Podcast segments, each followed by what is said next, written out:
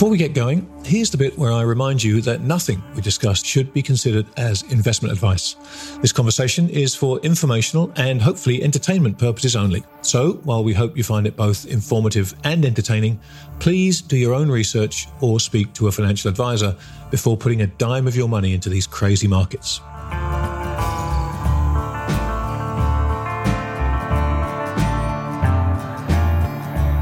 You're about to listen to a special preview edition of the Grant Williams podcast featuring my very special guest and dear friend, Rick Rule of Rule Investment Media.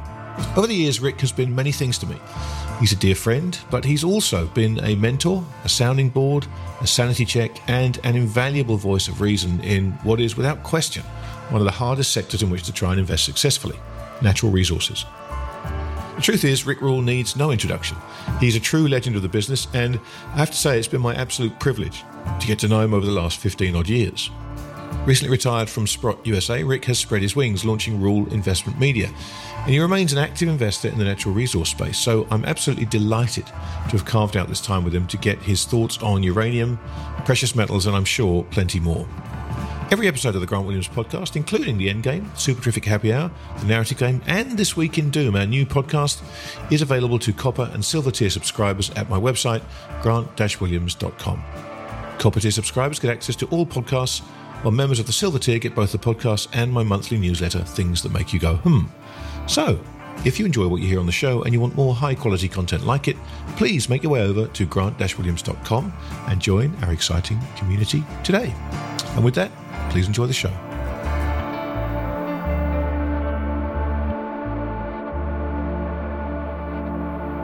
Well, Rick, my dear friend, what a wonderful chance to get to talk to you after way too long. How are you? Uh, the better for being able to speak to you. At some point in time, they'll probably, maybe, let us get together and have a beer again, uh, which I look forward to as well. Well, you, you've now you've you've done the almost impossible, it seems, and you've crossed the U.S. Canadian border once again. Yeah, the Canadians, in their wisdom, decided that they didn't want non resident property owners in Vancouver. And so they increased the property tax on our condo to 5% of the assessed value annually. Grant, as you know, I'm a fairly experienced uh, foreign investor. And I've learned after 45 years that when a society signals that they don't want you, you're well advised to listen the first yeah. time. Yeah. That's happened to me in places, you know, regular hellholes like uh, Sudan and Zimbabwe and Canada, you know. now, now uh, uh, were, were, those ranked in order or not? That was just random order. Well, you know, uh, maybe recency bias. Yeah, fair fair enough. Apologies to any Canadians out there. You're still the politest people on earth, and we love you. Well, Rick, listen, um, I wanted to talk to you for, for, a while now, but the, the timing just seems so perfect given the setup in the commodities space, um, the setup in the uranium space, the setup in the precious metal space. And there's nobody, if I want to talk about that stuff, that I'm going to talk to um, before you. So I'm, I'm, I'm so happy you found this time to, to have a chat amidst what I know is a very busy time for you. So thank you. Um, but let, let's kick off with with uranium because this is a market that um, you know well, and you guys at Sprott have, I think it's fair to say, disrupted in recent months and years. So, so let's talk a little bit about the the, the physical uranium trust, um, its genesis, what it's been doing, and and and how you see the uranium market overall. Let's dial back about three years. I remember you and I talked three three and a half years ago, and you asked me what my single favorite commodity was, uh, and I remember saying uranium. Yeah, uh, and, it was really for two reasons. The first of all, it it was really cheap. Uranium was selling for about eighteen bucks a pound, and it cost the industry fifty five or sixty bucks to make it.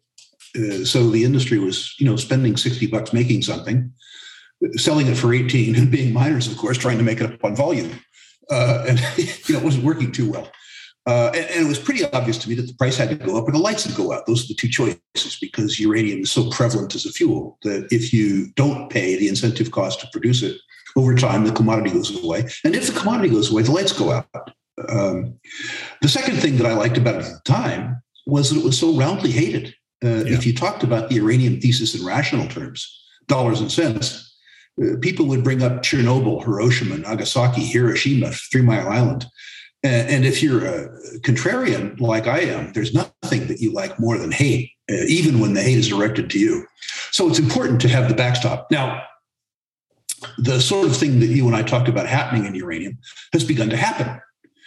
uh, which is to say that the spot price of uranium has cleaned up from $18 a pound, briefly above 50, now at $45 a pound. So the thesis is more timely now uh, because we're partway there in terms of incentive price. What happened that was interesting to me is that the uranium equities for a while became so fashionable, despite some people's hate, that they got ahead of the uranium price. So I found mm-hmm. myself in the odd position six months ago of being, you know, sort of a well-known uranium pundit saying, I'm sorry, the uranium stocks are overvalued because they got ahead of themselves, which interestingly got me a, a whole new class of haters right. on social media, not the Hiroshima Nagasaki types, but rather some of the Reddit crowd who believe that they had a God given right to see the stuff go to 150 bucks a pound. Uh, but that was okay too. Uh, a few things have happened now to make it timely, however.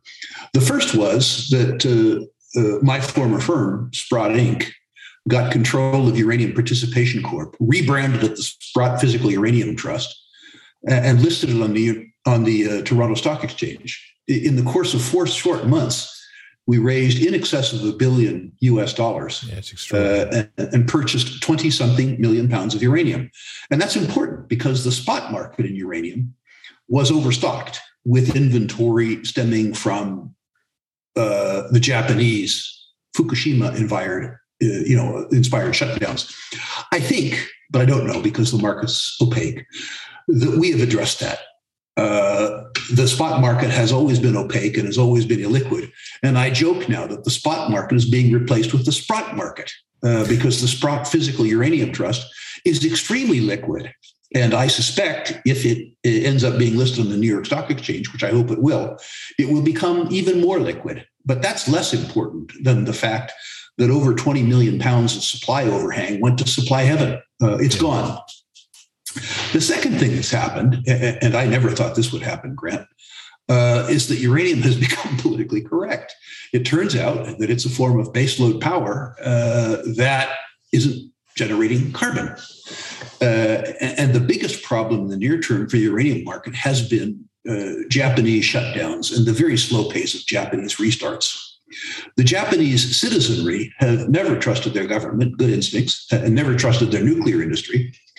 Uh, but that feeling is waning given the popularity in Japan of Japan's carbon pledges. And the only way that Japan can meet those carbon pledges is restarting their nuclear fleet. Specifically, now there are 18 built plants that are in the process of being permitted to restart. Note that these are not new plants. You don't need to finance these, permit them, construct them. You need to flip a switch. Uh, and I believe now that the restart uh, cycle will be substantially complete in 2022 which is to say that after Sprott has tightened up the physical market that became oversupplied as a consequence of Japanese restart, uh, Japanese shutdowns, the Japanese restarts happened too. Remember that we said before that the incentive price for uranium, including prior year write downs and cost of capital, was between 55 and $60 a pound, meaning if the price doesn't move from its current $45 to say $60, eventually, and by eventually, I mean five or six years, the lights go out. What's important to know there is that that number was compiled three years ago. And we all suspect that that number is increasing. It's increasing because of supply chain inflation, which we've seen in other industries, but it's also increasing because of increasing social rents and longer permitting times. And so we have a situation now where we know that the price has to go from $45 to some number above 60 and may in fact overshoot. Uh, and we know that this is going to happen sooner than later uh, because Sprott took 20 million plus pounds off the market and the pace of uh, Japanese restarts. What's particularly timely now, Grant, is that in the face of all this good news, the uh, index of uranium equities has fallen by 42% in six months. So, an asset class that is going to move higher has become cheaper more recently uh, a combination of very, very, very good things from my point of view. It is fascinating listening to you talk about this, and, and, and I could listen to you talk all day about it because you're an experienced commodities investor, and that um, that experience is I don't think there's anywhere where that's more harder won. And so, you know, when we talk about um, being able to say things when the price of the physical commodities is going up, being able to sit back and say the equities are too expensive. Um, a, it's it's a skill that you can only learn the hard way, and B, I think given the kind of social media phenomenon that, as you said, the GameSpot, the GameStop stuff, the Reddit crowd, they've come into this stuff without understanding that commodity equities and the physical commodities themselves sometimes trade in completely opposite directions. But just try and help people understand how to think about this and, and how you manage to maintain an, an objectivity about about price direction when you get such wildly divergent price signals from the, the physical commodity and the equities themselves? Well, let's remember, first of all, that uh, price is an important part of utility. Uh, let's imagine uh, up in the northern hemisphere where we are, it's still winter, uh, and let's imagine that you need a winter coat. Uh, and you go to the shopping mall or you go to Amazon, whatever you do, and, and there's a coat, a nice coat, wool coat. Maybe it's got a good lining or something, and you like the way it looks and you think it's going to fit. Uh, but you're a little leery because you saw it on the shelf last week for 450 bucks, and that seems like too much for a coat. Now all of a sudden, the same coat's on sale for 210. Is 210 better than 450? When physical goods go on sale, cars, coats, things like that, we're overjoyed. And for some reason, when financial goods go on sale, particularly if we already own some, we're terrified it seems that the narrative is justified by the price action. So if you believe the uranium. The full conversation is available to subscribers to the copper and silver tiers of my website, grant-williams.com. Nothing we discussed should be considered as investment advice. This conversation is for informational and hopefully entertainment purposes only. So, while we hope you find it both informative and entertaining, please do your own research or speak to a financial advisor before putting a dime of your money into these crazy markets.